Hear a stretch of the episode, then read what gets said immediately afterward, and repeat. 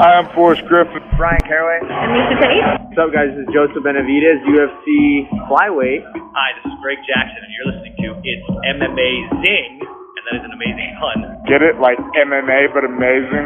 Amazing. Radio.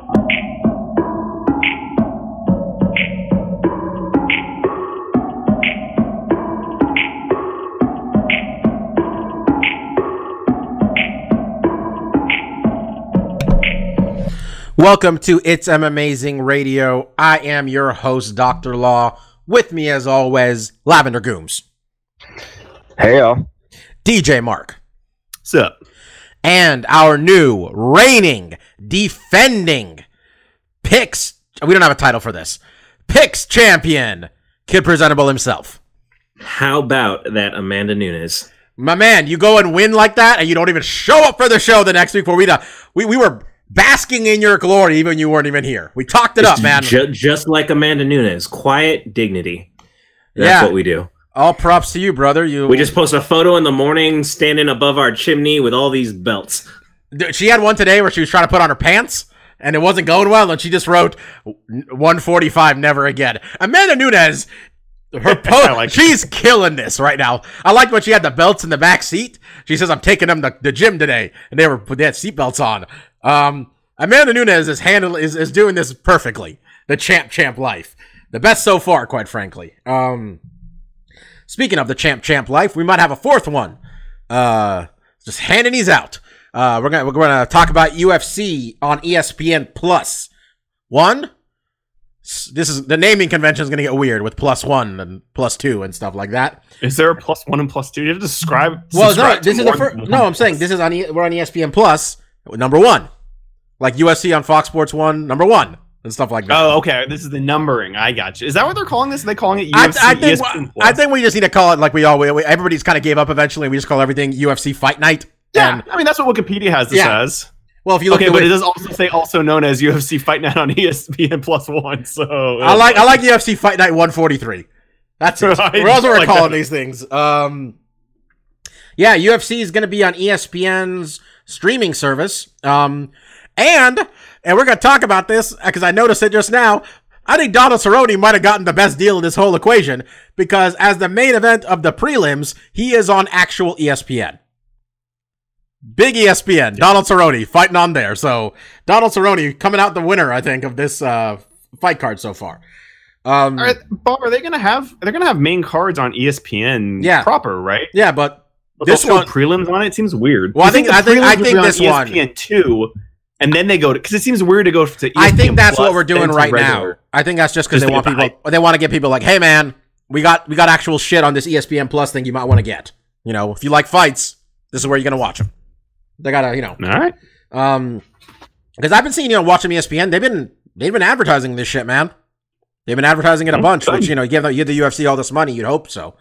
Uh, yeah, we're gonna talk about this UFC on ESPN card. Um, we're trying to see if any news happened this week, but God knows this. Uh, how much MMA news we can all take at this point is getting lesser and lesser by the minute. Um, the one that does stand out is that we didn't really get to touch on it last last week, but um, the UFC, despite all conventional wisdom, um, despite us having to put up with this shit for over a year or so now, this motherfucker, uh, we are not getting Colby Covington versus Tyron Woodley.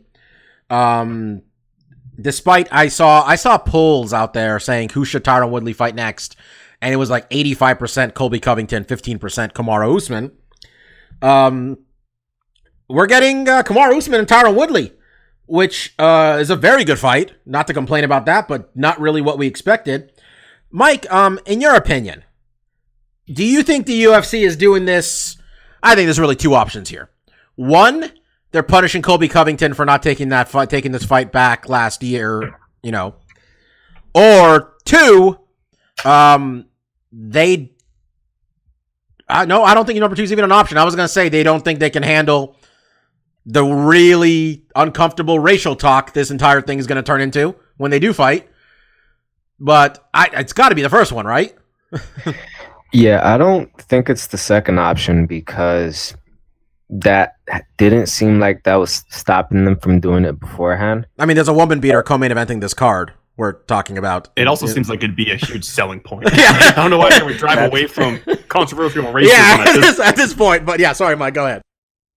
Yeah, so um, you know, I I don't even really think it's that they're punishing him for not taking the fight in uh in November because I don't know, you can't have it that you're punishing both people um in a potential fight because you can't have it that they're against Tyron Woodley and they're also against Colby Covington. Um frankly, I think part of it is just they probably don't think Colby Covington has that much heat as maybe Colby Covington thinks. Um, they're probably thinking Colby Covington can be there after this fight. We, they would rather get Usman in there. Um, I think it's more just a regular business decision. Dude, I I think they're punishing him, but yeah, my, my as I was explaining the second option. I mean, Steph, I, I you could, I mean, what do you think? I mean, I it has to. I think they have to be punishing him because I don't see the point of us going through this all this point to get to here and not get the fight. I mean, man, if you're coming to me with this, you know I don't got like the logical take on this. Well, I know what you want, but like, you know what I mean. But like, I mean, like thinking about like what the whole point of putting this bull, us putting up with this bullshit for a year was, you know. Oh, I'm not. I haven't been putting up with it. Like I said, you don't listen. To, you don't listen to that baby whining in the corner. I've tuned out Colby. Him, everything he does not get. I'm like, that's right. I'm not rewarding that behavior. I'm not paying attention to you. I'm not clamoring for it. I don't think anyone cares. I think uh, Usman, he's probably easier to play with. You know, he he plays ball. He, he he's up for whatever. They don't like Woodley, so they got a guy that they can back. They got a guy that they can believe in, can get rid of the headache that is Tyron Woodley. You know, Kam- Kamaru Usman, he's not making any types of demands. He's not being particularly inflammatory, but he has a potentially exciting style that cannot be denied. The guys who are usually in Kamaru Usman's position that get ignored are the ones who kind of eke out decisions, aren't physically imposing. You know, your Matt Browns of the world, the ones that Dana can ignore. You don't think that uh, Usman's essentially? I mean, he's he's just a more agreeable version of Tyron Woodley, right? Pretty much The way he fights too, like that's, that's the thing is I, I think it, it's like the UFC will back people. They they get behind certain people that they think are going to work well with them that might be marketable. Look at your Francis Ngannou, You know they clearly back someone, and I think that's what Usman fits into right now, and I think he's just kind of capitalizing on that. Yeah, I mean, it's. I mean, you said it. It's very obvious when the UFC. I, would, I mean, let's be clear. I think we all recognize there's no champion now that Demetrious Johnson doesn't exist. Um, that the UFC wants to not be a champion as much as Tyron Woodley, right? I mean, Mark, let's go to you. I mean, it's this every minute this motherfucker's held the belt. The UFC is like, let's throw every fucking weird fucking angle we can throw at this guy, and let's you know call him a drama queen six ways from Sunday. Like they don't want him as champion.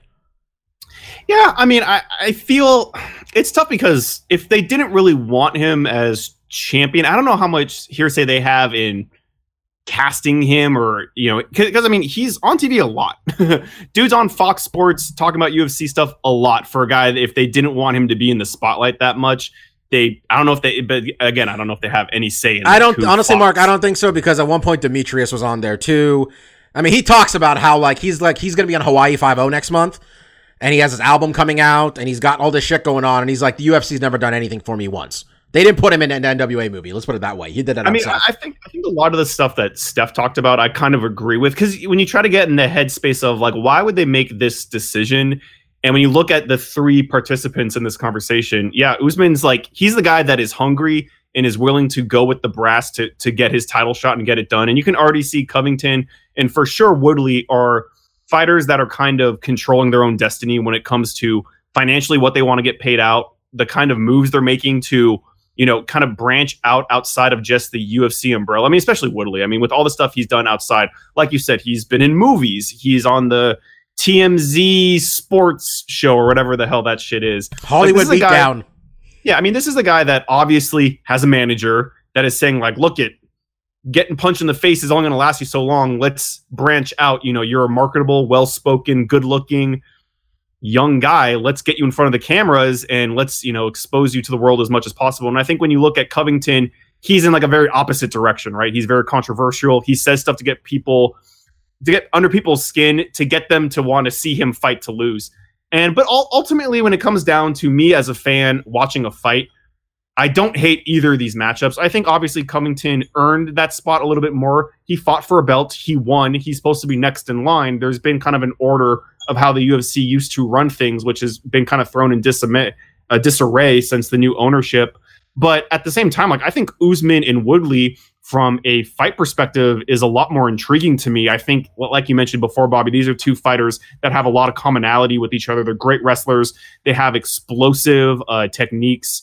They are very fun to watch. When you look at Covington, Covington, he's very much the workhorse type, where it's not big explosions to get the fight done. It's a constant pressure that he puts on guys to slowly get them to wilt. Um, and, and that's and I think Woodley uh, matches up very well against Covington. I think he would have a much easier time getting the W there than he will with Usman. So you know, as a fan perspective, I think the Usman fight is a lot more intriguing because I think it's going to be a lot more difficult for Woodley. Um, but then the Covington fight is interesting and appealing to me as well because of of what Covington has kind of branded himself. Either either you're racist and you agree with all the bullshit he says, and you're a weird fucking fan of his and want to see him win. Wait, okay, okay, let's let's pull this motherfucker's nonsense out of it for a second. Let's just give the clearest example of his uh, of something. This happened to Tony Ferguson. Tony oh, Ferguson, oh, oh. they just they passed. He was the interim champion. Let's go with the one people sure. everybody likes. It, I swear to God, like I remember how pissed people were about that, but at least they gave us like Conor McGregor and Khabib out of that shit. Like, I mean, I think this is like with, with his whole gimmick is that like his whole gimmick is that like he's been a dick and everybody's supposed to hate him, and now he's trying to draw sympathy. This prick, and it's not going to work.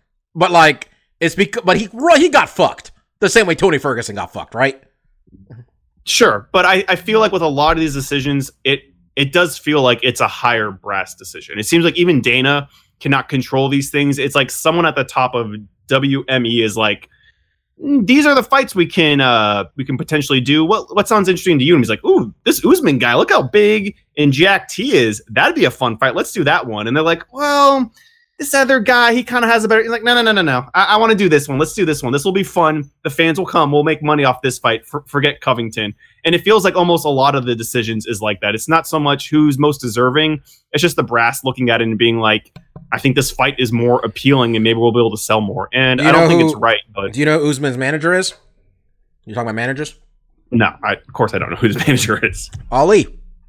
So maybe his manager is getting it done. Honestly, all these guys get title fights. I'll get these fights sometimes where I'm just like, I don't get. I like. I almost think he has like fucking like tapes of Dana White doing shit or something. I don't get it, but well, he's obviously a good manager then, and maybe these other guys need to yeah. go that route because yeah, it, it, I think if you're Covington or Tony Ferguson, you're kind of like, dude, I fought for the fucking belt. I'm walking around with this shit.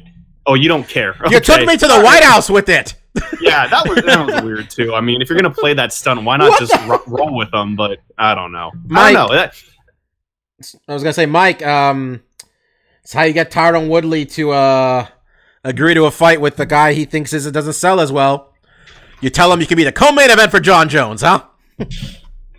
yeah, I mean, uh, I don't think Tyron Woodley uh, sells very well. Um, I think we all know that. So, I think this is a twofold uh, gift for for Tyron. Um, one, he gets to be on a card that'll probably sell maybe 650k, and also I think he likes not giving Colby Covington an opportunity to fight for the title. So I think he's very happy about that. He said, uh, Steph. He said he's gonna he wants Usman, and I mean he's gonna fight Usman. Then he says he'll fight Covington, and then he said by the end of the year he wants to fight for the middleweight title. I mean, okay, huh? If he does all that shit. Of all, of all the people doing it, why not, huh? You know, it's really just the domino falling of who hasn't asked for a champ champ fight yet. Like, it's not special. Conor did it. It's not special. Everyone is a double champ now. Woodley's like, okay, may as well. We haven't done these two. We haven't mixed these divisions yet. Um, it was only a matter of time. Well, I mean, he, he also beat win, one of those if, guys, if, right? He also beat. He, he already beat him. At that point, I mean, my dream of him fighting Nick Diaz is never going to happen. So why not? I mean, he did also beat one of the guys fighting for the belt. He beat Gastelum. It wasn't that close. I don't think he fought Bobby Knuckles. I don't remember that, but I know he beat Gastelum two rounds to one, and one of those fights where he won the first two rounds and just took off the third. Standard old Woodley. Um, uh, Mike, uh, Jon Jones came back. No picograms in that drug test. Uh, which at this point, I don't know. Like, is that good. I thought he's supposed to have picograms for like forever. And then doesn't have picogram? I don't under, I don't No, I, I think the logic behind it is, um, at least based from what I understood, that's par for the course because I think the way it works with picograms is that depending on when the drug test is taken, they may show up, they may not. Because if you remember from his test from August to, to October, some of them were higher, some of them were lower, and then it would go up again. So you never know. Maybe he takes uh, another um, test for picograms, and maybe it'll maybe a little bit will show up this time. So who knows? I mean, okay. Jon Jones is just allowed to have a little a little bit. He- He's allowed to have a little bit left. As as long as they're long term, apparently. That's, you know, Tom Lawlor tested positive for the same stuff, but sure. Yeah, I just don't. I guess I'm just so confused with that. No, they've, they've achieved the point where I'm just like, I, whatever Jon Jones drug test says means he can fight. But That's like- the thing. is is the picogram a new thing that we're testing? It's like, oh, No, this- picogram is just a small, like it's a certain, like a smaller amount, I guess. I don't. They found a way to say it a different way, a bunch of different ways. And at the end, I was just like, sounds like bullshit. Yeah, Sounds this- like bullshit. Oh, this is this is easily the age we live in, where if you just spew enough bullshit, Yeah, I'll I'm just like, this sounds like after a while. I'm such- just like, all right, this, I'm like, you know what, man? Just tell me you want Jon Jones to fight, and he gets to fight, and the rules don't apply to him because that's everybody's impression anyway. So You let's just. I'm okay with that. Let's just not have rules anymore. Well, that's where we're at, man. There's no rules. This- Fuck it. Uh, This reminds me of when TRT came into our vernacular, Mhm. and uh, and I think the first one I remember it really coming out was Chael, and he said oh, it's because I have hypergonadism. uh-huh. Remember all these guys said they I- needed it? That apparently was a plausible reason for why he was taking such. Dude, all these dudes went up there saying, I need it, or I can't train, I can't do this, and all of them are still fighting. Every single one Remember how much better they used to do and how much funner it was? Fucking Vitor blinded Michael Bisping for the love of God with this shit. Look, I mean, I've said it. I've maintained Jon Jones' greatness. There are no asterisks for me. This is the greatest fighter we have seen in our lifetimes. Why are we all trying to stand in his way? Why are we trying to let little things like cheating stand in the way of watching this man maul other human beings? Anthony Smith is coming. Accept this niche sport for what it is. Lionheart, Anthony Smith, man. He's coming for him. He's coming He's for going to him. be a great body. He's coming for him. My only issue, I, I don't know if you covered it. I don't remember the timeline. The fact that he said he's about as good of a wrestler as anyone, like that's the only place where where it, that's where Anthony Smith lost me. It reminds me of uh, who was that one like Guamanian Filipino kid who I hated inexplicably because he said uh, Mighty Mouse was n- no better than anyone else he'd ever fought before. Oh, fuck. I know you're You know who about. I'm talking about. I lost Yeah. respect for this guy forever. It's like that I understand shit talking, but sometimes you're just saying patently false information. That's Anthony Smith saying that Jon Jones is as good of a wrestler as anyone else. It's- it's He's like- arguably the greatest wrestler in the entire sports history. Kenny Florian might beat BJ Penn in the first round, Stefan. Sometimes you just say these things. I just like obviously you have to tell yourself something to think that you have a chance, and he's like, "I'm a better wrestler." than him. He's like, "Oh, dude, you're living in some delusion." I'm trying to the find this guy's name. I know who Stefan's talking about. Um, was it Cariaso? Yeah, Chris Carrier. yeah, that that, that. I'm like, okay, I, it's like I understand you want to be confident, you want to say, but now you're just saying factually incorrect information right now. I, I remember Mighty Mouse mauled him. Like over seven minutes, he was just mauling him. It wasn't even Essentially, close. Anthony Smith just committed the promotional equivalent for me of being a fl- announcing you're a flat earther. Like, okay, I can't take anything you say seriously anymore. On to the next one. Uh, Do you guys think Anthony Smith gets out of the first round? He, he, I he thought you were going to ask if I believed he believed in a flat Earth or not, because I'm more interested in that now. he uh he, he um he's tough to put away, man. Like I'm just saying, I like think he, I think he gets out of the first round Yeah. because John normally doesn't take people out in the first I round. think if they're standing, he gets out of the first round. Because I, I, the one thing I relearned in the last Jon Jones fight is like, oh yeah, this dude's stand up is not that good. like, hmm. like straight up, like he's gotten some good. He has great kicks. His punches suck. His elbows are all right. The dude murders people on the fucking ground. Right when he got that fight to the ground, it was fucking over. And I was like, oh yeah, like. Why doesn't he do this more often? He Yeah. has like these stand-up fights where it's like, oh, I'm barely, you know, I'm barely just getting it done, or I'm, I'm, he's like winning the fight, but it's, he's not damaging the dude unless he's like hyper hyper extending his knee. And then the like, it's like the Belfort fight. It was four rounds of him like struggling with Belfort, and then ten seconds he gets him on the ground and subs, and I was like, dude, this is your Yeah, bread and that's a good point. back. Steph, remember what he did to like Matyushenko and Brandon Vera and when he was on the come up? He was just like, I'm gonna take these dudes down and elbow them in the face. No one's gonna stop me. I mean, this is Jon Jones' greatness. He- He's so good. It's like Khabib. It's like I'm gonna work on some shit right now. I'm gonna just try some shit out. It- we'll see how it goes. I he has a fail safe, and very few fighters are so talented to have a failsafe. Remember for for how long, Bob? You're like, oh, maybe he can't take a hit. We learned Jon Jones has a fucking chin as well. Mhm. He's just trying shit now. He's going out there. This was the guy on the come up. We loved him. Why? Because what did he say he did? He watched stuff on YouTube and he just tried it in fights. I think I can do this. I'm I'm just that good. He started Ger- German suplexing Stephan Bonnar just because I, I bet he saw a Chris Benoit match. He's like, fuck it, let's see if I can do that. Like, that's what John Jones is to me. You know, whenever he gets his, he wants to get his reps in. He he likes working on zany shit, and sometimes it'll work, sometimes it won't. But at any moment, he's taken down anyone else who could have been the best wrestler in that division. He took them down, so he knows he can get that advantageous position whenever he wants. Um, let's just start talking about these fights, huh? Um, this is a pretty, honestly, a pretty good card, which looks even better when you try to look at the fucking pay per view that they're trying to sell people next month. Um, this card's pretty deep. Um, we're gonna pick a fair number of fights here. Um, so um, I'm just gonna start from the bottom here. Um, Joanne Calderwood and Arian Li- Ari- Lipski. Um, you're wondering why we're picking this? There's two reasons. One, it's actually a fight at flyweight. Uh, and two, JoJo's the underdog here. Uh, Stefan, you got the odds in front of you?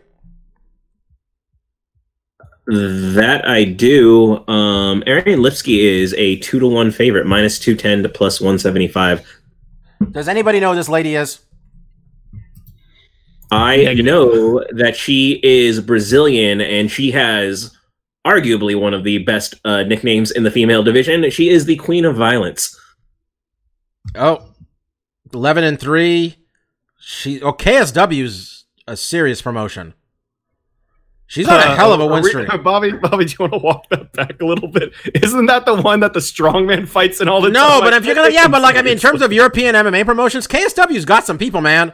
I mean, They- KSW is great if you want to watch your main event lift Atlas stones after. No, too, but like they said, like they had like all those like other like I mean all these like Swedish guys and shit all came up. I, on the I'm scene. sure they have good. Uh, Well, I mean, know, let's go fucking let's do it.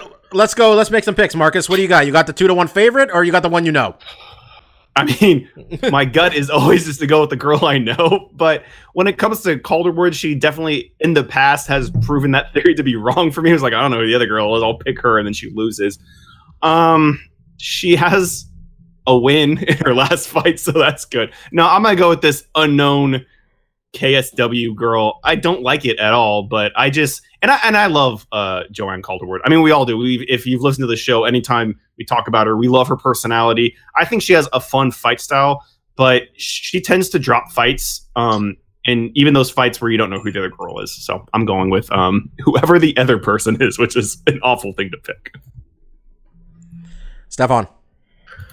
Um, yeah, I got a new fight girl crush. Uh, She is very cute. she's a very pretty girl, and she's very fit. And I, without having seen her fight, by her being Brazilian, I'm just going to assume she is aggressive. She's wearing a lot of Muay Thai gear in the, along her, her starting photos, and if she's the favorite, I have to presume that's why. Because Calderwood has shown a weakness in her uh, timidity in fights.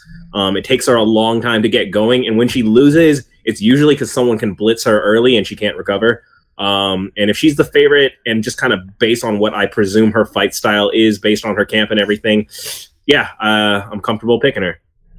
Um, Mike, um, JoJo here is really, I feel, I mean, okay, isn't the, the record is not going to indicate that her she's two and two over her last four, but I think training at five at um TriStar has been good for her. Training at Syndicate's been good for her. Seems like she's gotten a little bit more stability in her life.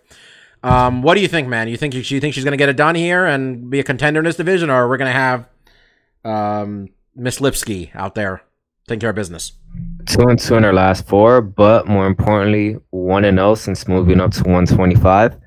Uh, in her last fight, I don't remember who exactly she fought, but it was her first fight at the new weight. She was no longer killing herself to get down to 115, and she looked really good. Uh, if I remember correctly, she dropped the girl and then submitted her. So I'm gonna hold out hope that JoJo at this new weight can find uh, a new renaissance to her career and I'm gonna go against uh, Steph and Mark and and pick JoJo. Um, I like it. yeah, I do too. Uh, Mike, Mike Use wants, a. Mike wants, Mike wants a title, man. Mike's got, Mike's got to win a championship this year, is what he's decided. Um, I, I'm going with um Ariane Lipski. Not really proud to admit that the second I pulled her up on Sherdog, I'm like, oh yeah, I know who this is. I remember them signing her and people talking about how pretty she was. Um, we def- I definitely remember that. Um, yeah, I think, sign. yeah, I think she's gonna win though. I noticed something in the UFC's fight bookings in general with the female talent so far in the new year. I'm like, all right, you got this girl, then you got Paige VanZant and Rachel Ostovich. Then I saw they booked Michelle Waterson and Karolina Kowalkiewicz. It's a lot of people looking good coming off the bus facing each other. if you understand what I mean here. Just putting that out there. Um, By the way, those two, um, I happen to follow both of them on Instagram. They are having the politest exchanges since uh, this fight has been announced. They're posting photos with each other. Like one's complimenting the one's daughter, the other's, oh, you're so pretty in this photo. They are a very cordial future fight. Is this Calderwood and her opponent, or no, uh, Michelle Paige? Waterson Okay. and uh, Oh, Karolina. Waterson. Okay, They- gotcha. They are being very cordial with each other. have you noticed, um, Stefan, you follow them on Instagram, that uh, Karolina, and I noticed this with Joanna too, they like to have about 45 hashtags every time they post something. Yes, um, I've noticed this. Uh, I dated a Polish girl, and apparently this is a thing I, based on two examples that they type in hashtag Polish, hashtag girl, hashtag Polish girl, Yeah, I noticed that. hashtag fun. Like they are, they, uh, they really want to be discovered. I mean, Karolina, she's got a decent following, but uh, yeah, th- these are people trying to get discovered. Um. All right. So, Mike, uh, you got that. Uh, you're on the island alone this time, brother. Um. The and this is again. I put out the main event of ESPN. Um. Donald Cowboy Cerrone.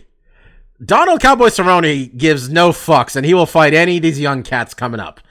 And Donald Cerrone is gonna fight Alexander the Great Hernandez. Um. Somebody that uh really turned some heads um, in his uh, two UFC fights so far. Fucking blasted Beneil Dariush, my boy, in less than a minute, and really looked good against uh, Olivier Aubin Mercier uh, back in July. Donald Cerrone, um, I think this fight's at lightweight too, if I'm not mistaken, right? It is, this- yeah. I like Donald at lightweight more, I think, because at welterweight it looked like he stopped caring at a certain point. But um, Donald, um, I remember this. I pick. I'm the one to pick this shit right. Donald Cerrone looked real angry when he was fighting Mike Perry, and he took it out on him that he was angry about um, Winkeljohn. Uh, coming off a really good win over Mike Perry in that one. Um, before Donald's kind of been going back and forth here. They keep facing him against these young guys in these divisions. Marcus, um, I'm looking forward to this one quite a bit, quite frankly. Um, Donald coming into this one um, off of just one win, but he's got a pretty big size advantage on this kid, about four inches. What do you think? Uh, yeah, I think this is if, for me. It was it, one Oh, of the I tougher- apologize, Stefan. What's the betting odds? The betting odds are Alexander the Great is minus 190 to Donald Cerrone's plus 165. All right, Marcus, go ahead. Yeah, um, I, I think this is probably, at least for me personally, one of the tougher fights to pick. Um, I often say a lot of times, like like the fight we were just talking about, where we have a known entity and another fighter that we're not familiar with. And I remember when Alexander Hernandez was in that seat, and I often would comment that this is a great opportunity for you to show me that you're someone that I should remember um, next time the fight comes up.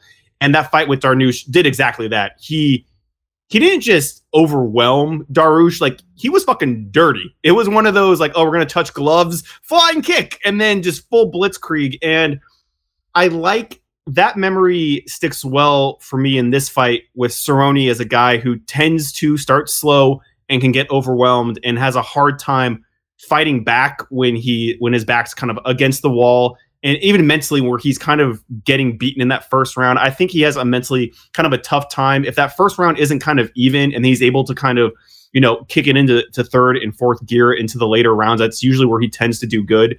Um, i have to imagine alexander hernandez is going to come out with a lot of gusto and try to really put the uh, the beating on Cerrone, knowing you know watching footage and seeing that he doesn't do well with pressure early on. Um, I feel like that's probably Hernandez's best um avenue to victory. I'm still going to go with Cerrone. Um, I think his last fight against was it Mercier, Bob, where he got the decision. I think, Uh, like for Hernandez? yeah, Yeah, against Mercier, yes. yeah. I think that that should that kind of gave me a better idea of where this this kid is skill level wise. Um, and I think if he's getting into a striking exchange with Cerrone, if Cerrone can, you know, get into gear a little bit quicker, you know, and not get overwhelmed early, I, I think he can um, pick apart Alexander. So I'm going with Cerrone, but I feel like this is a really hard fight. And I think if Alexander does start really strong and Cerrone kind of starts to drown in the trouble he puts him in, it's going to be a really tough uphill battle for him. But I- feel like Cerrone, the veteran, is going to have some tricks to kind of even it out and, and get into gear and, you know, potentially finish this guy late in the fight or even just win on, on the card. So that's what I'm going with. Um, Mike, what do you think, man? Cerrone in his last fight set the UFC record for both wins and finishes. He holds both those records right now. 35 years young. What do you think? I like to do this thing with Cerrone where if he wins, I like to pick him in his next fight. If he loses, I shy away from him. So since he won in his last fight against Mike Perry, I'm gonna keep it nice and simple and say I go with Cerrone.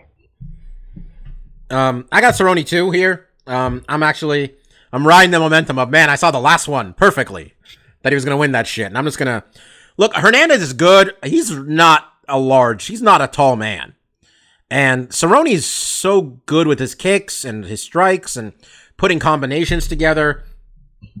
I think he's. I, I understand why he's the underdog. This kid's been great so far, but you know, it might be too much too soon. So I'm I'm gonna go with Cowboy. Steph, what do you think?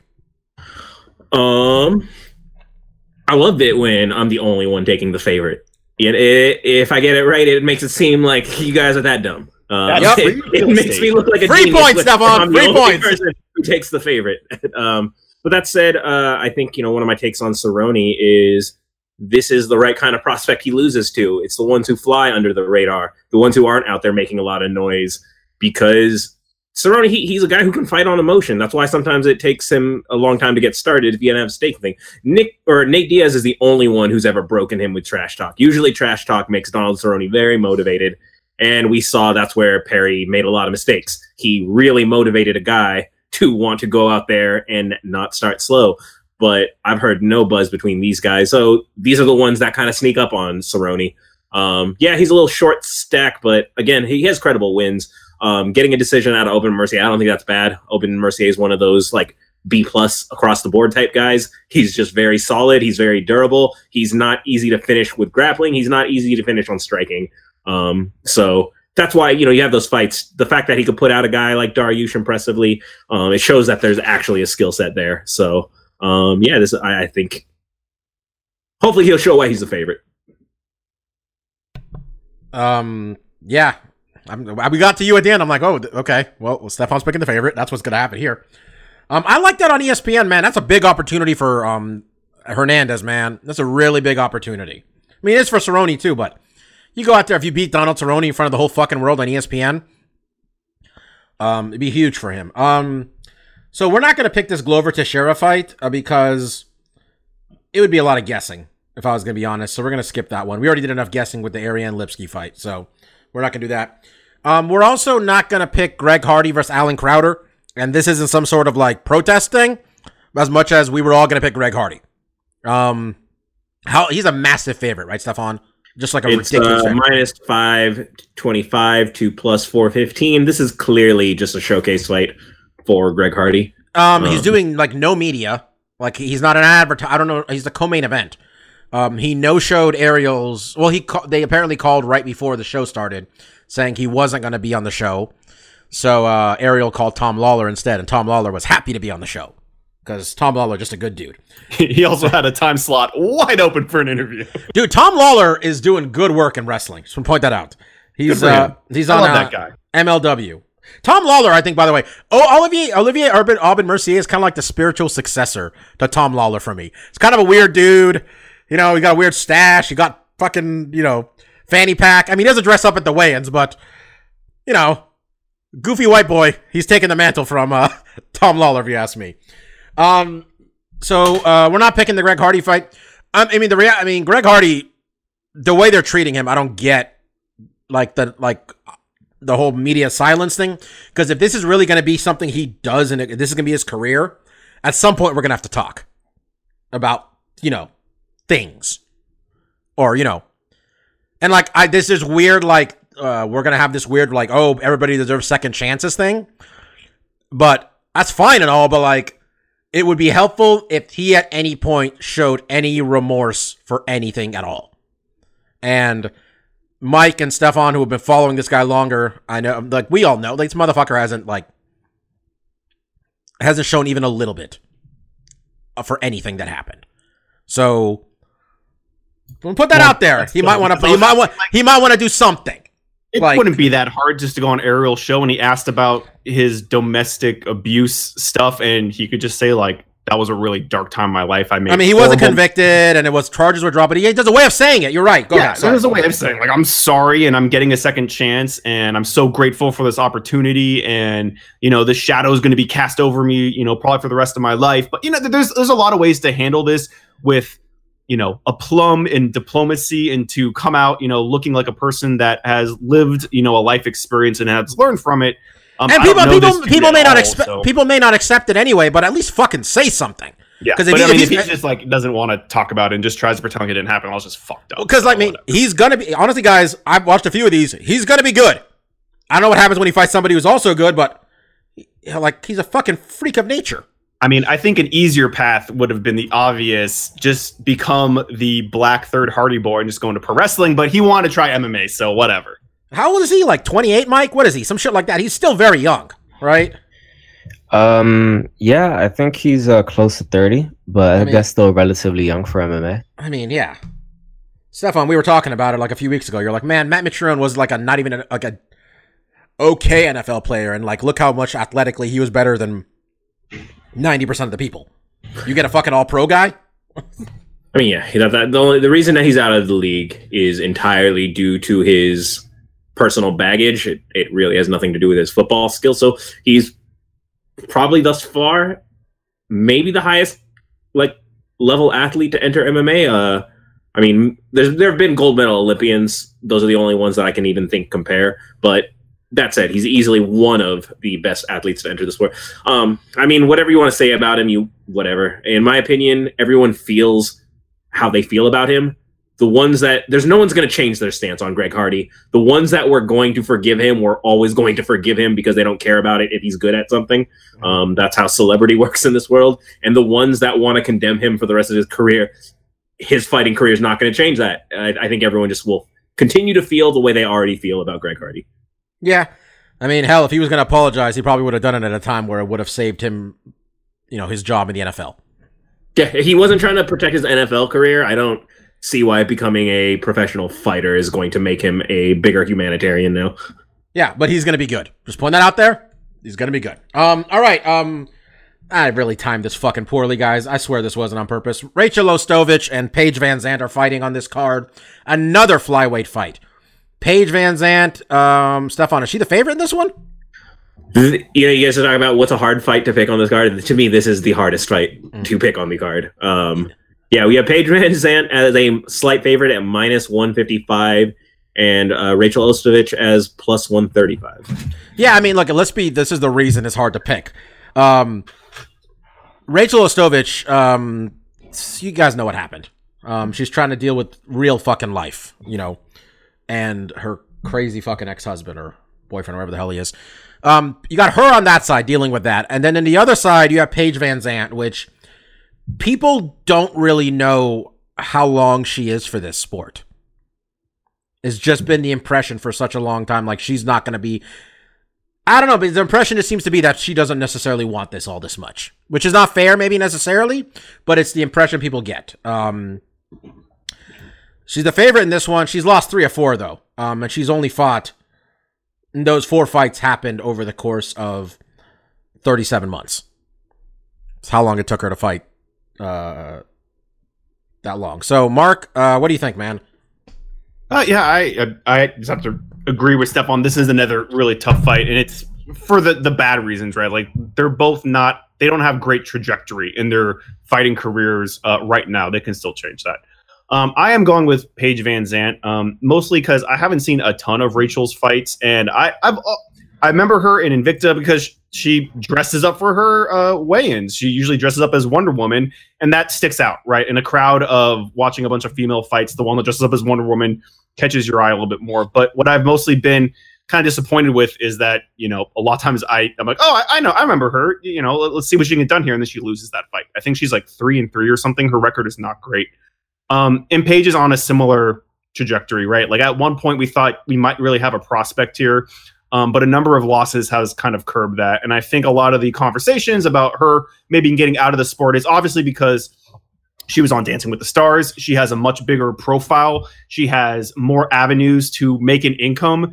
And if you're not getting it done in MMA, it's like, well, should I really stick with this extremely difficult, brutal sport? Or can I write some books or something? You know, can I make a podcast and go on tour with that? Or something? There's other ways to make money in this world.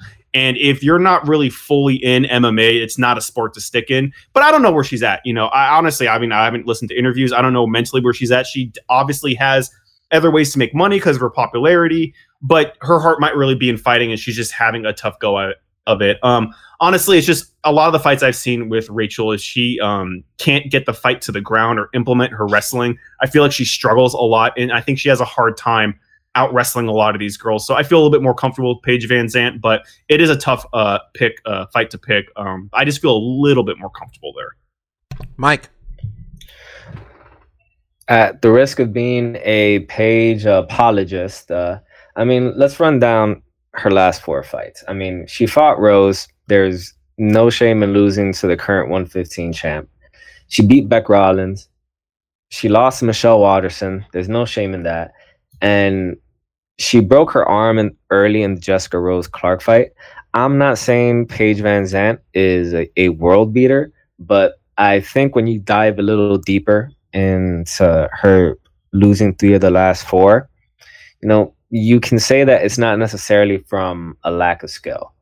Um, when it comes to to Ostovich, I haven't seen many of her fights. I know she's more of a jiu-jitsu specialist than anything else, but I'm gonna go with Paige in this fight mainly because I think the aggressiveness that Paige can bring into the octagon, and I have to assume that with a year away from the sport, recovering from her broken arm, she's probably uh, you know used that time to to gain some new skills. Um, I'm gonna say that overcomes the ring rust that she has, and also I think she's just a better fighter than Ostovich. So I'm gonna go with Paige in her return fight, and also the fact and also the fact that Ostovich has been going through so much drama that doesn't help. Um, Steph, uh, do you pick think, Paige, man? I'm sorry. Did you pick I- Paige? I was gonna go after you. Do you? I mean, do you want Just me to go first? If you're picking Paige, go first. I'm I'm not. I'm picking Rachel uh, Ostovich, and it's like for the Okay. dumbest reason possible. Because I'll say it. My reason is literally like, man, she's been through a lot, but I don't know. I mean, I listened to her talk to Ariel. She seems like she's got a lot to prove here. She insisted on this fight still happening, and that Motivation, doesn't necessarily. motiva- mot- motivation's a hell of a drug. Yeah, motivation hell of a thing. Paige, on the other hand, looked fucking like she didn't seem so much like she seemed like she was actually like upset by Reebok not renewing the contract. It didn't seem like it was like, oh, I'm gonna show them type shit. You know, Rachel's a single mom now, I guess, and like it's. I, I think she's gonna find a way. I, I, I don't think Paige is that much better than her, to be honest. And Rachel's only, only 27, also. There's plenty of time. And shit, man, Hawaiian MMA fighters getting stuff done. So fuck it. I, I got her. What do you got? Um, yeah, I was also going to go with Ostovich. Uh, I just thought it would have been cleaner if all of you were going to land on Paige. No, go once. Um, I like the story of it. You know, uh, all things equal, I, I I feel this is kind of a coin flip. Um, it really comes down to that wrestling, right? Is Paige is not Paige is weak in the in the clinch. Um, when Paige loses, she kind of gets abused in the clinch. Uh, it's nothing to snuff at to lose to Michelle Waterson. Michelle Waterson demolished her. Michelle Waterson has not been demolishing anybody. She's been eking out close decisions, sometimes controversial decisions. She demolished Paige. We were there in Sacramento, and the arena fell silent, except for like me. But um, I, I, I like the story of it. Um, I do not believe Paige is in this. I honestly when this fight was announced, I was surprised. I thought she was on her way out. Um, she's been focusing more on her image. Um, I'll leave it at that. And I know for she had a meeting with Triple H down in Florida. I thought that was going to be a done deal. I thought I thought that was it. I thought that was her walking away. Everything else seemed to be aligning in her life. Like, yeah, she'd been kept throwing out. She's interested in pro wrestling. You know, we've seen that friggin' um, American Ninja Warrior girl. She she's getting some run down there. So obviously the avenue is there. Paige is a good athlete. I I is this her filling her to me this was her fulfilling her contract. Um I think she's off to pro wrestling sooner than later. And like pro wrestling, you lose on your way out. So um I can I don't I don't believe the focus will be there for Paige. Um, it's interesting. This one's close. Okay, we don't need to pay, analyze all these fights as much as that. We really went in deep on that one. Am I Damn. wrong? I thought she meant with Triple H. Did it, I think did you're right. else I reading think that? she did Like, too. I think she did I too. think you're I right. th- I think you're right. Yeah. It's- yeah. Um. All right. Um. Dustin Ortiz, Joseph Benavidez, um. Stefan, Mr. Benavidez is the favorite, right? This is uh he is the favorite. Um minus two thirty five to plus one ninety five. I have a feeling we're all gonna pick Joseph Benavidez here, so I'm just gonna make that quick argument. Um I had to look it up to be sure, but I was like, I thought Dustin Ortiz's claim to fame is that he fought really tough against Joseph Benavidez, but still lost a unanimous decision. Um, and that's the best thing Dustin Ortiz has done in his career. And that was, in fact, what happened. Um, I can't see a reason for Joe B to lose this rematch. Yeah, I was just gonna say Benavidez is better than him. I mean, Marcus, earlier today, you were like, "Didn't Dustin Ortiz get cut?" I thought he did. So, so yeah, I got Benavidez. Is he a short notice replacement? I, I couldn't understand this fight either. I thought I thought he was well. Benavidez was gonna fight somebody else entirely. I remember on the other card, but I don't know what. This is a rematch. Like I said, this Dustin Ortiz fought tough, but he still lost cleanly. Yeah, he was Yeah. supposed to fight like a Divison Yeah. Fergarido. I never even heard of that Yeah. guy, but Mark, who do you got, man? Let's just go for this. no, I got Benavidez too. I mean, I didn't even remember they fought each other before, so like all the more reason that this I thought is- I, I was pretty sure you thought he was Justin Scoggins at one point when we were talking. I mean, they're today. very similar. They did fight each other. I think that was Scoggins' first uh, fight was uh, Ortiz, and he lost to him. But no, Well, that I was got the, that was the one where I talked up Scoggins a bunch and then he And went out there and lost no, immediately. it. he's back in the groove, right? He just had a fight like a couple months ago. I think it was the end of November. He just won a fight, so he's back in the groove of things. I think he's gonna. He's this is gonna be a good. He knocked tune-up. that guy out like twice too. Yeah. like Yamasaki fucked that one up. I think. Um, Mike, you joining us?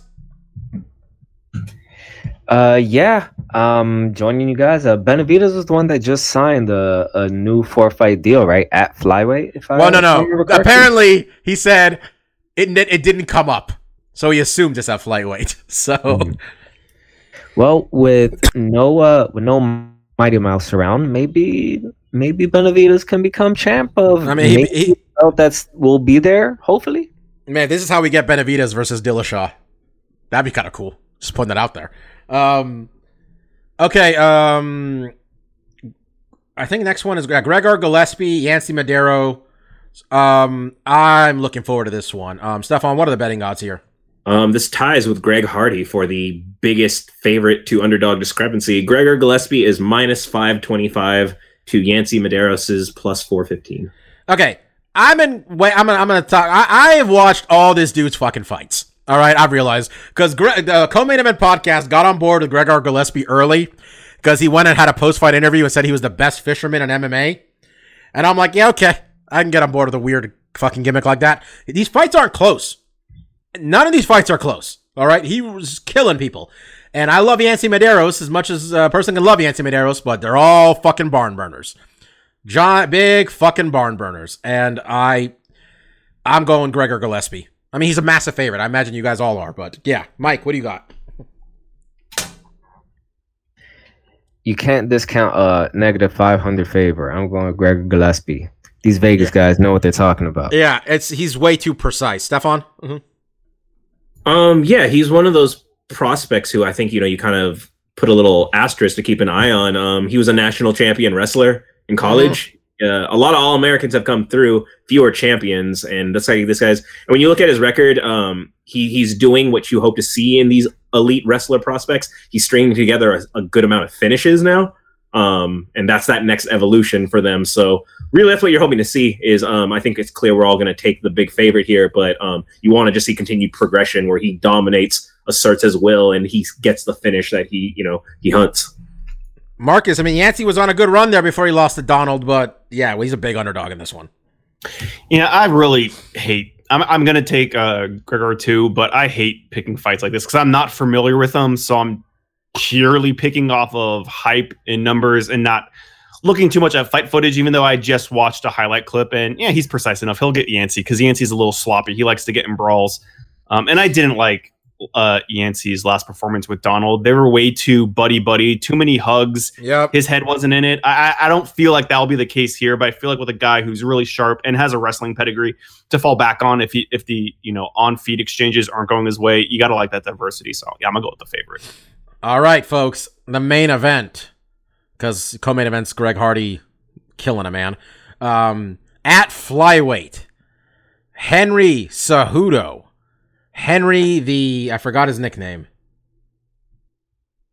The something with a C. Golden boy, golden The me- not with a C. The messenger. The messenger. okay. Henry. Cejudo, the reigning, defending UFC flyweight champion, taking on Tyler James Dillashaw, aka TJ, some sort of snake is his actual nickname, right? The Viper, maybe? TJ yeah. Dillashaw, um, the reigning bantamweight champion of the world. TJ Dillashaw, a man who once tried to start a fighters association, said, I'm going down to flyweight to kill the division for the UFC. They're paying me a shitload of money.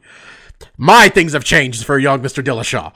Um, last time we saw Tilly Dill- uh, Tilly Dilly, T- TJ Dillashaw, he fucking iced Cody Garbrandt real quick. Um, last time we saw Henry Cejudo, he was on the same night he took the belt off the best fighter in the world. Um, the greatest flyweight to ever do it because hell, he was the only champion for him. He beat Demetrious Johnson in a razor close fight, a fight where a decision probably could have gone either way, and I don't think anybody really had a problem with it one way or the other, given how close it was. Um, the betting odds for this one, Mister Ding Lawson. Uh, TJ is a basic two to one favorite, minus two ten to Cejudo's plus one seventy five. All right, go ahead, Stefan. Who do you got? Um, completely contingent on TJ Dillashaw making weight. I have TJ. Um, if he if he doesn't make weight and this is no longer a title fight, um, I It is would- a title fight. It's for the other belt. Every, if, if- he should weigh, he should weigh in first. If he misses weight, that means then they fight Cejudo, for the bantam. Cejudo eats a cheeseburger real quick, Yeah. and Cejudo gets up over 125, and we fight for bantamweight title. I just have a legit concern on that. I mean, TJ doesn't miss weight, but when he cuts to his weight class, he looks really, really drawn out. I really, where another 10 pounds comes off of him, I really can't see it because at that small size, that 10 pounds is a greater percentage of your body weight. Um, I have a, it's not being talked about a lot, but I, I do, for whatever reason, I have a concern on TJ making this weight class. Um, but I expect him to be too big for Henry. Otherwise, I expect his striking to be a level above.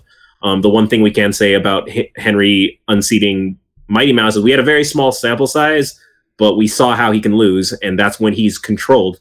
Very, very few people in the history of MMA could control him, but there was a weakness he had off his back with guys who were bigger or stronger than him, and TJ is only bigger. He's he's seemingly too big to be fighting at 125, so um, that's my concern. But skills, size, everything should be in TJ's favor, really. Mike, I'm going to go with Steph as well. I'm going to pick TJ Dillashaw. Uh, I have more faith that TJ will will hit 125 and hit it with some ease. Um, not while TJ for sure has a bit of a surfer boy or frat boy mentality to him. Uh, when it comes to his fighting and his professionalism, I don't think there's many that are above him and uh, Duane Bang Ludwig. So I'm pretty sure they have been doing his nutrition right. And while he will likely look super drawn in, I'm pretty sure they'll have done the weight cut um, as expertly as possible. Uh, and with that in mind, um, I don't think that Cejudo will be able to handle TJ's footwork. Um, I don't think he'll be able to get it to the ground because I don't think that TJ will be be able to stay in front of him long enough for him to be able to do so. Marcus, I know you're your boy, so you might as well just tell me. Yeah, no, I mean, I'm obviously going to pick uh, TJ, but I, I, I mean, I totally agree with Steph. Um, TJ's been talking about going down to flyweight and fighting the champion, and I was always just been like, how? Because it's exactly what Steph says. Like when you look at him at 35, it's like there's not really 10 pounds to take off you at this point. Like you're gonna lose an arm or some muscle mass. He I walked mean, around. He was he entered the cage at 150 against Cody. He actually weighed Cody and Cody weighed more or less what Demetrious weighed that night. Like that's how big TJ. TJ's bigger than Cody Garbrandt and thicker. Cody Garbrandt had a better would have made like had a, would have had an easier time getting down to 125 in terms of just what they walk around at. Right. But sorry. so that, that, that's my first concern is just him being able to make the weight and how is he going to phys- how quickly is going to be able to physically recover after making the weight. Um, I, I but like like Mike said, I'm also somewhat confident that he's going to be able to make weight because obviously they must have done some dry runs throughout his career where he's been so confident that he's going to be able to make 125. And I think what Mike said too about his professionalism in his preparation. Um, I remember when TJ won the belt and like his first purchase was like, oh, I need to get one of those weird ice His hyperbaric chamber. his hyper and I was like, slow your roll, son. Like you just got that belt. But like this is a guy that's obviously has taken the preparation aspect of the game extremely seriously. We, we've seen it pay off dividends in all his fights. Um, the fight itself, I think, is also going to be tough. I, I agree that footwork is going to be uh, difficult for Henry to kind of wrap his head around when he's switching stances and able to throw in both stances. At the same time, I think Mighty Mouse had a lot of those same kind of skill sets. I think where they differ is TJ comes to kill. Mighty Mouse often does not come to kill. TJ always wants to end that fight, and that's that's honestly, but uh, outside of the fact that there's some kind of personal connection where my dad knows his dad, and we've created somewhat of a bond by him asking me about TJ, which has been really cool. But I think just skill set wise and just how this guy comes to fight, he would have earned my respect as a fan, even if you know I, my dad didn't know his dad or whatever. Like just his fighting style, I'm a huge fan of, and I, you know, I've I've talked at Yeah. length about how much I love Duane.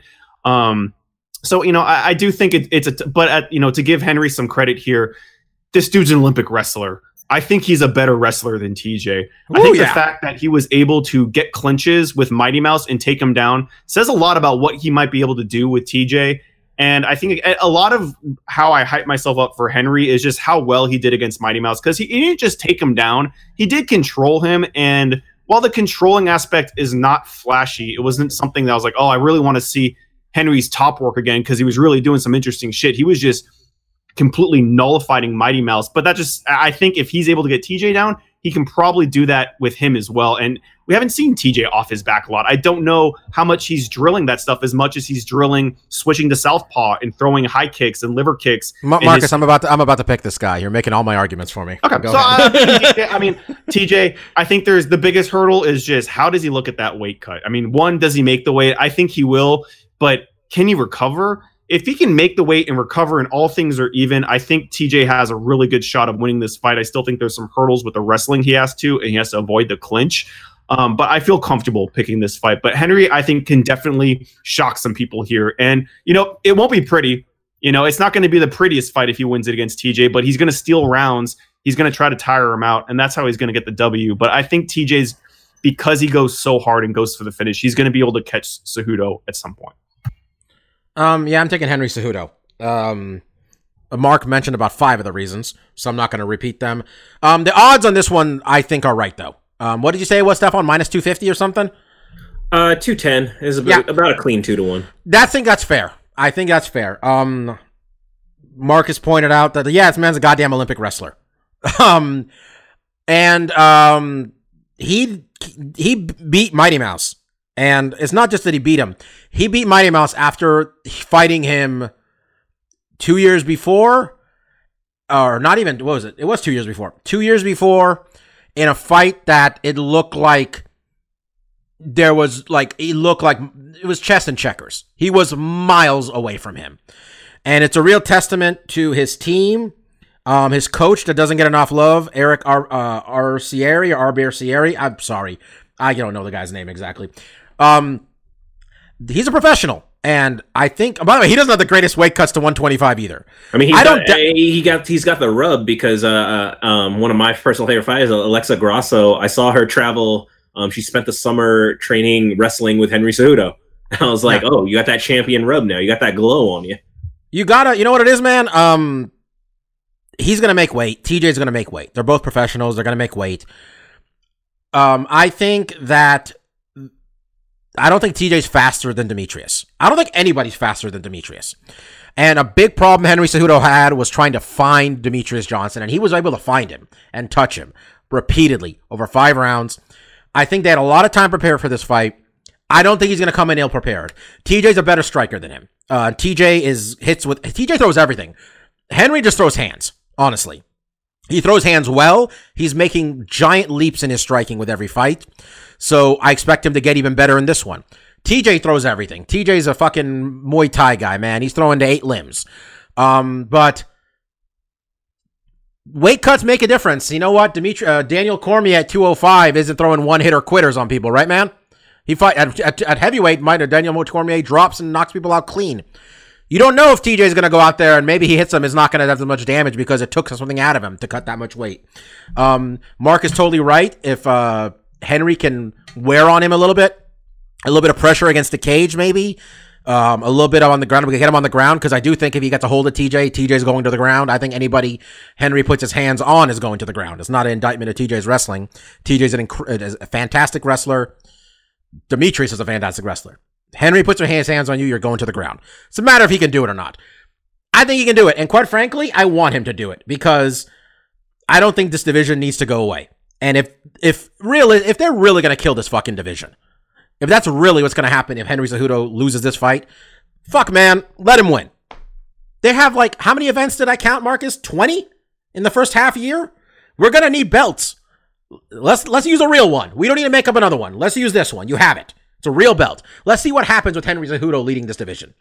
Let's see what happens if you have a champion that's not Demetrious Johnson leading the division. Maybe more people will watch. Maybe it'll be more competitive. To You know? to give Henry fucking balls though too, and I don't want to discourage Mighty Mouse, but like we've been floating around TJ DJ for a while, and Mighty Mouse never really seemed all that interested in picking up that fight unless he was pick he was, he basically was asking for a paycheck. I mean, I don't know if he knew it or not. He wasn't going to get. Henry wins the belt. The first thing he does is call out uh, Dilla, Dillashaw, and I was like, "Dude, you fucking serious? You fucking crazy one? You probably got to fight Mighty Remember, Mouse." we, we, were, we were sitting there. We're like, what? Well, we and I thought was it like, wasn't. this is not a great fight for this guy. This dude's gonna be bigger and hits harder. Like I was like, and, and even for Dillashaw, I was like, well, that's a good fight for him. He's gonna move down, be bigger, and hit really hard with this guy. So I have to give just massive amounts of credit to Henry.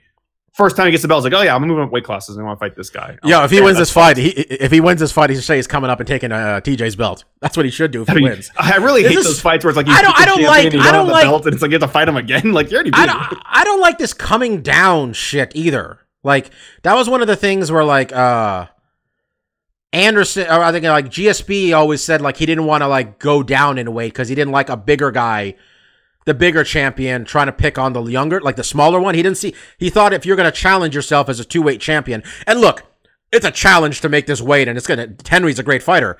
But Steph, like uh, the argument that like, hey man, if you're gonna go challenge for another title and be a double weight champion, the challenge is facing the larger man. This is kind of weird. This is the first one we have where someone's going the other way. Well, yeah, it's it's it's it's the underdog versus the bully. The bigger guy, you just you give them the bully moniker because they seem not to be naturally advantageous. Um, yeah, I and I feel like I I haven't heard, followed much on this fight, but um, I will say one of my concerns about TJ, the, the kid's talking a lot. Um, he's being very he's being very assert certain and assured of his own win already. Um, you know, he might be writing checks that before they cash and all that um, whatever adage you want to use. So um, I have some nervous there. But in that regard, yeah, we like TJ, but he's clearly the villain of this story. So, I mean, I told you, I put the picture up there in our group chat. TJ's face on the picture of this poster, which is the biggest shit eating grin I've ever seen on a man, Mike. Like, he is this self awareness right this point with TJ, you think? Because that is a wonderful picture. He was a little cocky. He he seemed a little cocky before he he lost his belt to Dominick. So hopefully this isn't a repeat of that. I mean, hopefully it is, man. I want all these guys, all these boys to have jobs, man. Quote: "You've got holes in your game, bruh." Unquote. I mean, I think I'm the only one. The only hype I saw for this fight was I was watching Ariel's show on New Year's Eve, and he had both of them on, and Henry was definitely drunk, and it was even while drunk, he was getting the better of the exchange, which was really says something to you about TJ's t- shit talking at this point in the, in the game. Um, all right, man. UFC on ESPN Plus first the debut. Um, you can get five streams at once allegedly, so make four friends. The four of us are all gonna be on one are on one account. We're paying ESPN one dollar a month each. Um, all right, let's do stuff we like. Um, I'm gonna go first and do my real quick wrestling minute. Um, anybody who's paying even the slightest attention to what's going on in pro wrestling would have the hardest time uh, missing that a new player is in the game. Um, all Elite Wrestling, long rumored, became a reality. A promotion owned by Tony Khan and Shad Khan of the Jacksonville Jaguars, run by the Young Bucks and Cody Rhodes. These motherfuckers went out there and they said they were going to do it. And um, they did it, man. Um, they really did. And uh, they really went out there. They had a press conference with a fucking bang, man. They and they announced some uh, a pretty like a pretty decent lineup for something that doesn't really like not a lot's happened like nothing's really exists so far beyond the announcement of a second show in Vegas in May. I mean, they got the Young Bucks and Cody and um Scorpio Sky and Chris Daniels, all the SCU guys. And the big one was Chris Jericho came out. And Chris Jericho didn't just do a one off thing. Chris Jericho signed a three year deal and pissed off the old man, Vince McMahon, and they cut him out of all the fucking promos and shit at the beginning of SmackDown. That was on like an hour and a half later. Um, they announced Jericho's going to be there for three years, man. And they got, I mean, they got the bad boy Joey Janela, all, all the goddamn indie all stars, uh, Pen- Penelope Ford, uh, Britt Baker, DDS. Um, they really, and they got fucking Pac for you WWE heads out there. They got Neville, who showed up to the press conference in his gear because motherfuckers is ready to fight. He will fight you anywhere. Um, they announced a show for Vegas in, in May at the MGM Grand Garden Arena, which holds about 16,000, 17,000 based on their configuration. A big step up from All In. And this is just competition's good for everybody, man. It's like everybody gets paid more. They talking about making these guys employees and giving them health insurance. If they can do all the things they want to do, it'd be really big for the industry and good for the guys there. So So Bob, what, what, what's what's the line on a TV deal? Because my understanding is super There's a couple. They they they they can do some big pay per views without a TV deal. They're not going to have enough fan base because you have to build So- a fan base, right? So Jericho, who went out there and said, he said, look, I've seen some of the TV deals on the table. He says, let's put it this way. He says, there's no way, there's no way I'd sign a three year deal with a company if I didn't think they had a TV deal that would be worthy of it. He said, and the rumor right now is that uh, TNT slash TBS is the big one.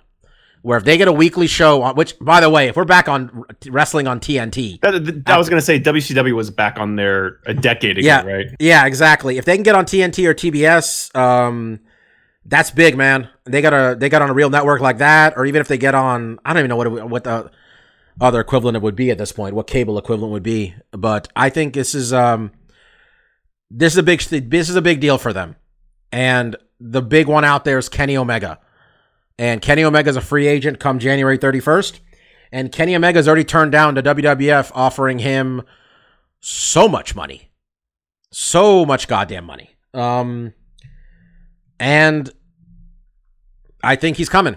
So But they get Kenny I've, Omega. never, I've never paid attention to pro wrestling financials. What is a lot of money in professional wrestling world? Let's put it this way, okay? They offered the Bucks, not even Kenny. They offered the Bucks a base salary, a minimum of three and a half million dollars a year, which is what AJ Styles makes. That's for the tag team for the Young Bucks. Kenny was offered more than that. So there you go. There's that. I mean, you're you're making seven figures if you're at the top of the card. Basically, all the all the boys out there are making six figures. You know, depending on your merch sales and stuff. They offered them all a ton of money. They offered Hangman Page. Um, they said they'd pay him main roster money to go be in NXT at first. I, I really like the uh, competition angle of this because, uh, like Mark alluded to, and you're kind of speaking to, is I hope they get a TV deal because um, my little pro wrestling resurgence of a few years ago, it kind of coincided with uh, Mark discovering like NXT, the Cruiserweight Classic, and all that network kind of stuff, and that kind of really, you know, it, it hit a lot of nostalgia marks of kind of feeling like more towards the pro wrestling I grew up with. But then my interest also kind of flamed out when they kind of got called up to the big league, so to speak, with the main WWE roster, and I just kind of didn't like any direction any of the characters were taken. You know, like uh, it'd be nice to see like I, I always I don't ever watch I don't always watch the videos, but I was on my like YouTube feed like oh Shinsuke Nakamura thinking about not renewing with the WWE. So you know someone like Shinsuke gets to go over there and he gets to be more like this character that I really enjoyed on that more indie level. Um, you know, it, it could spark me to follow it on a more weekly basis. Yeah, and um, this is you know it was a big it's a it was a big time for them. So we'll see what comes of it. And then real quick, uh, NXT UK had their first ever takeover, um, which actually happened at in Blackpool in the UK, which my UK geography is not good. Um, so I really can't tell you uh, what that means necessarily, but um, Tyler Bate and uh, Trent Seven had one of the best tag team matches I've ever seen with a guy named Zack Gibson and James Drake. And um, it was just a good show overall, man. Uh, Pete Dunne is great. Pete Dunne was in the main event defending his belt. And um, spoiler alerts. Um, You're, after you're, the you're match, burying aren't, aren't you're burying the best part of them? Isn't their uh, tag team name Mustache Mountain? they are Mustache Mountain. I apologize. Because uh, I remember Mountain- when I last time I joined you to watch NXT, I didn't know who the hell they were. All I saw was Mustache Mountain, and I'm like, okay, so this is the thing. This is Yeah, this they- is the team. They got this Zack Gibson guy, by the way, has more bad guy heat than anybody I've seen in a while. Like, people have a chant where they say, take off your shoe if you hate Zack Gibson, and everybody lifts their fucking shoe. Like, they just hate the guy. And, like, I guess it's a whole thing where people from Liverpool are generally not trusted. Because then, like, people have a chant like, check your tires, because I guess if you are near Liverpool, you might get your tires stolen. Well, having never I- been to Liverpool, Mark and I, because I think we were watching the countdown, we learned a lot when uh, a young Darren Till said they sent me to live in Brazil because my neighborhood in Liverpool was too dangerous. And I was Yeah, like, I- Brazil was the safer option here, huh? All right. Yeah. So it was uh he's yeah, there was a good show and Toni Storm and Rhea Ripley, they have a good thing going in the NXT UK. But really the bearing the lead, um the big thing was after the main event, Walter made his debut. And Walter is a very large Austrian man. Um it's kind of like Arnold Res- Arnold Schwarzenegger the pro wrestler. And people fucking love him. So, yeah. Um I talked a whole bunch here. Sorry guys. Mike, what do you got this week? you muted yourself, brother. Uh, yeah, sorry about that. It was uh, taking a while for me to unmute myself. Mm. Uh, hmm. Well, um, probably something we once said uh, that you once said you liked. Probably maybe at the beginning of uh, when we have when we started doing this, but I binge watched uh, seasons one through four of Brooklyn Nine Nine um, over the last week and a half. Yeah, so um, it, NBC picked it up, and uh, I thought, you know what, this is as good a time as any to uh, actually watch the show. I had just watched the first season, and I had never watched any of it after that. So I thought, you know what, might as well do this for the next week and a half. And uh, yeah, much like how I thought with the first season, it's a really funny show. Terry loves yogurt. Very underrated sitcom. Glad, glad it found a second life. Yeah, the season premiere was this week. It was great. Um, definitely worth checking out if you guys are up to date. Um, Marcus, uh, what you got this week? Yeah, I got a couple things. Uh, first, games coming out this week. There's a couple. To be honest, the rest of the month is pretty fucking badass. Um, and this week's no exception. There's a couple smaller games coming out. Uh, when you guys are listening to this uh, today, uh, Tuesday.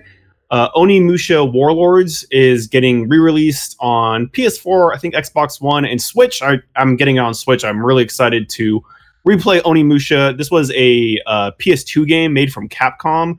Um, it's basically a samurai version of Resident Evil, more or less, um, with some kind of uh, supernatural elements to it. Um, it was a series that I think garnered a lot of fanfare and kind of lived and died on the PS2. Um, they never brought the series back um, for PS3, even like re-releases. Um, and just now we're getting this. So a lot of people are thinking this is Capcom testing the waters to see if there's still some excitement around that series. I think there's is a lot. I think a lot of gamers have been talking about um, having more games set in uh, feudal Japan, and we're actually getting some of those uh, this coming year. But Onimusha was a really popular um, series back in the day. I'm really excited to go back to it. Um, on Thursday, there has been this indie RPG called Y2K, a postmodern modern uh, RPG. I've had my eye on for probably five years. Um, honestly, I think it's kind of coming out uh, too little, too late at this point. There's been so many really great turn-based uh, indie RPGs on the market. Um, I feel like this game had a really unique, uh, simplistic art style back in the day, but now there's been a lot of games that have used that same art style. So I think it really struck a chord with me back in the day because it was so unique many years removed. Um, I don't know just how it's going to fare in today's climate with you know the indie market booming as it is. But I'm very interested to try out the real shit I want to talk about this week. Um, first, with uh, 2018 wrapping up, I've been listening to a lot of the Game of Year stuff about 20 um, about 2018, and a game that I heard from early on in 2018. Um, and then coming again with the game of the year stuff is a, mobile game, which I don't play games on mobile at all. Um, but everyone's been talking about Florence uh, since it came out early last year, and it is a fantastic, very short but very endearing game uh, that I recommend to anyone. It is only two ninety nine on the App Store. It's on iOS and Android. Um, and basically, it is you know an hour playthrough of a relationship. In the uh, you basically take um, you know the perspective of the female in the relationship and just how their life was before the relationship, how they got into a relationship, how that relationship evolved, and ultimately how it changed and uh, breaks at the end. And um, it's it's just a really fascinating game. The music, the art, all coincides, and even the gameplay. It's very simplistic, but it just reinforces the story that's going on. And I couldn't recommend it enough. You know, when I heard about it last year, everyone was talking about the same talking points that I am. And it wasn't until just hearing it again, I was like, I got to give this a shot, even though I don't play mobile games that much. So, um, me and my fiance Christine, because I wanted her to play it, or we can play it together. We, you know, curled up on the couch, uh, went through it in an hour. It was a fantastic experience. The entry point's low at two ninety nine. I couldn't recommend that one enough. Uh, Florence. But the real banger, the thing that I played on Friday, and I can't stop thinking about all fucking weekend and today, and I'm so glad the game's coming out in a couple weeks. Uh, Capcom released a what I think is a kind of a unique idea, a one-shot demo for the remake of Resident Evil 2, and it is really good. Um, basically, just a little background. Capcom made a remake of the first Resident Evil back on GameCube, probably in like 06, 07. And ever since then, everyone's like, well, fuck, you got to do Resident Evil 2. That's the better of the PS1 Resident Evil games. Resident Evil 2 was the high mark easily. And everyone has just been clamoring, we need to get a remake, fixed camera angles or not. This just needs to happen. It's been years and years and years. And I think it was two years ago, the developers at Capcom said, like, we're doing it. And all that they had a little video, and the guy just said, I think it said, like, let's do it on his shirt. And they're like, we're making it. They didn't have any footage to show. They basically went on blackout for a year and a half. It wasn't until this last E3 they showed a trailer, they had gameplay, and they said games coming out in January, which is really badass because a lot of these games we get announcements and it's years and years and years until we see stuff until the game actually gets a release date. Um, and now it's coming out in it's going to be next Friday on the 25th, I believe. And um, I mean, I could just I could talk about Resident Evil and how great it is, but really, um, I would just say try the demo. It's out on PS4, Xbox One, and PC.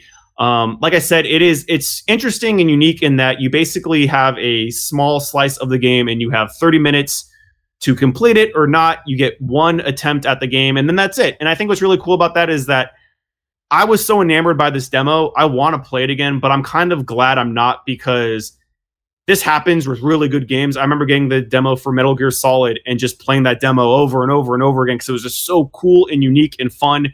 And then when you actually play the game and you get to that part, it's like, well, fuck, I've done this like a million times. So I'm really glad you get one shot, you have your fun, you have your experience, and then that sticks with you. And it's like, fuck, I really want to play that game now. So, uh, yeah, totally recommend checking out Resident Evil 2 remake the one shot demo. Um, and then next, probably two weeks from now, we'll talk about actually playing it because it's coming out really soon. So, yeah, that's it. Staff, what do you got, man? Um, yeah, last Monday, uh, I took my parents as a gift. Uh, we went down to Levi's, went to the Redbox Bowl. That was uh, Oregon's bowl game against Michigan State. It was a rousing seven to six affair featuring uh, 19 punts. It was a defensive. Uh, it was quite the defensive game.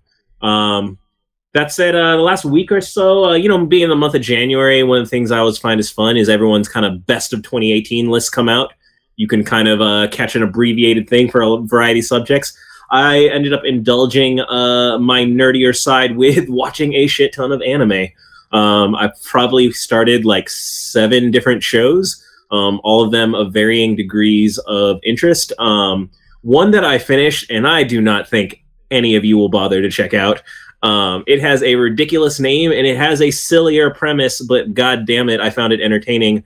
Um, it's called Rascal Does Not Dream of Bunny Girl Senpai. It is uh, Hard out. it's it's it's it's a tough sell. Um, it's very much uh, it's it's very much a kind of high school like slice of life drama. Um, kind of the catch with it, it has like a little bit of a sci-fi supernatural element to it. Um, for example, the first arc, one of the girls, she was a child star, um, and so basically, you're during like adolescence and puberty, all your anxiousness and your kind of inner fears kind of manifest into real world phenomena. So this girl who was a child actress and she went back to high school, so she kind of feels her celebrity fading from the limelight. And so as a result, she in fact starts to become invisible to the public. People start to forget her existence, and she's basically being erased out of existence altogether. So there's a little bit of a mystery element of solving what's happened and having an overcome it. But ultimately, every little arc is just a story about coming of age. It's kind of learning to take these anxieties we feel growing up and even as adults, but being adult and overcoming them. So there's a lot of cute little lessons in it. Um, it is such a niche type thing, but I ended up binging it in two and a half days. So clearly, I, it stuck with me. The characters resonated. I liked it, and it was just on a lot of best of lists. Um, I'd always seen its ridiculous name. Um, gave it a shot. I'll probably report back on some other ones that I watched in the coming weeks. All right. That's it. Right, uh, we're gonna be back Mike- next week. Did Mike go? yeah, he went Brooklyn Oh. Nine Nine. Oh, that's right. That's right. I'm sorry. Yeah. Um, be back next week. There's no card next week, um, because they had to cancel it because they couldn't find people to fight on it, and also charge us money. But we are going to preview Fedor versus Ryan Bader. Nice. Fedor versus Ryan Bader. Do you guys hear the Fedor, news? So Jack Swagger, or formerly Jack Swagger, now Jake Hager, is making his Bellator debut on that card. Do you know who's performing his entrance music, Stefan? Did you hear the news? Someone is performing his entrance music. That's right. R-Truth himself will be playing, will be performing uh, Jack Swagger's entrance music. Just trying to get that pro wrestling audience in there. Scotty. Coker doing what he can. Is there a Very nice. song? Do they have a history of doing a song together? I don't know. I, I, I think R-Truth has got albums and shit. Look up. I mean, it's like uh, that was he's been rapping for like 20 years. When we stopped watching, he showed up. So that long is how long R-Truth been rapping, which is what you want your All American wrestler from Oklahoma to come out to some hip hop. Um, there might be other. I think uh, what's his name's on that card too. Uh, Aaron Pico, I believe, is on that card as well. So we'll talk a little bit about that one. We'll see if we got a new flyweight champion and if the uh, well, I mean, and if the flyweight division still exists, I guess that will be another thing we'll talk about. Um, until then, I was Doctor Law, Kid Presentable was here, Lavender Gooms was here, DJ Mark was here. Thank you all for lis- for listening. We really appreciate it. Happy New Year, 2019, guys. Another episode in the books. See you next week. Peace. See ya. Bye.